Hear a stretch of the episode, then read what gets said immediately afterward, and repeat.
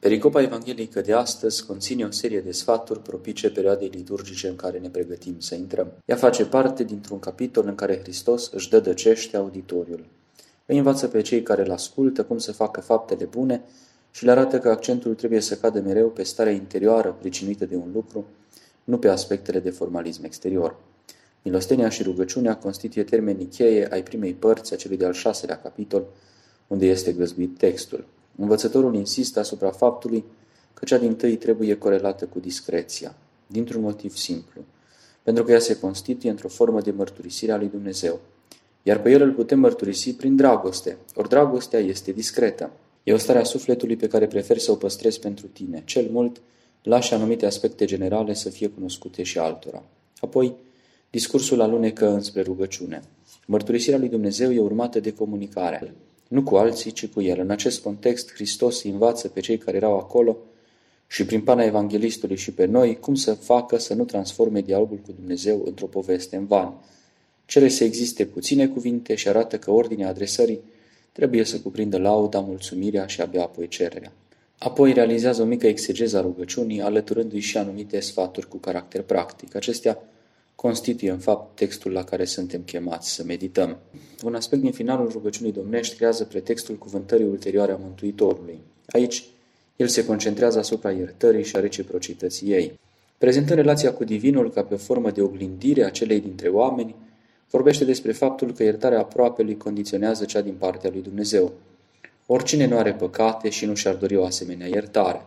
Factorul motivațional pe care îl aduce în atenție aici este unul extrem de puternic. Puntea înspre îndumnezeire o reprezintă iertarea.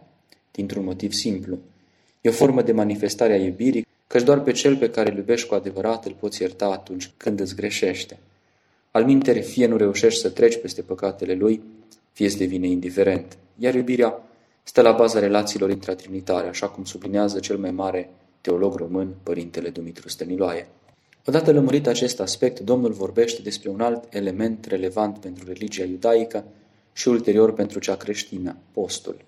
În societatea vremii, casta fariseilor, cea mai importantă grupare politico-religioasă, era faimoasă pentru modul în care realiza această practică.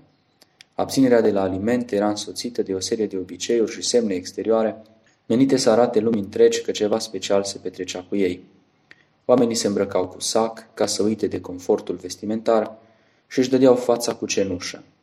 Acest lucru aducea cu sine și anumite implicații ce țineau de statutul și percepția lor socială. Oamenii ajungeau să-i vadă într-un mod aparte și să-i stimeze pentru ceea ce făceau. Dar nu lauda oamenilor era ceea ce trebuiau ei să caute prin aceasta. Cea lui Dumnezeu era esențialul. Era singurul lucru cu adevărat important. De aceea, Hristos critică acest soi de practică și insistă asupra faptului că adevăratul post e unul interiorizat, despre care nu ar trebui să știe cei din jur. La asta se referă cuvintele sale, citez, Tu însă când postești, unge capul tău și fața ta o spală, ca să nu te arăți oamenilor că postești. Ci tatălui tău care este nascuns și tatăl tău care vede nascuns îți va răsplăti ție. Domnul insistă cu alte cuvinte asupra faptului că practica postirii ține de intimitatea relației cu Divinul și de aceea nu ar trebui direcționată decât înspre acesta.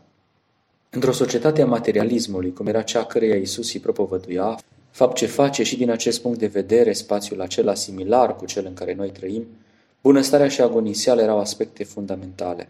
Învățătorul vine să răstoarne paradigma și să vorbească despre comorile cu valoare perenă. Cere celor care îl ascultă să nu adune comori ce ar putea fi deteriorate de intemperii sau supuse furtului, ci să se concentreze asupra ceea ce, odată câștigat, le-ar aparține pe veci, anume împărăția lui Dumnezeu.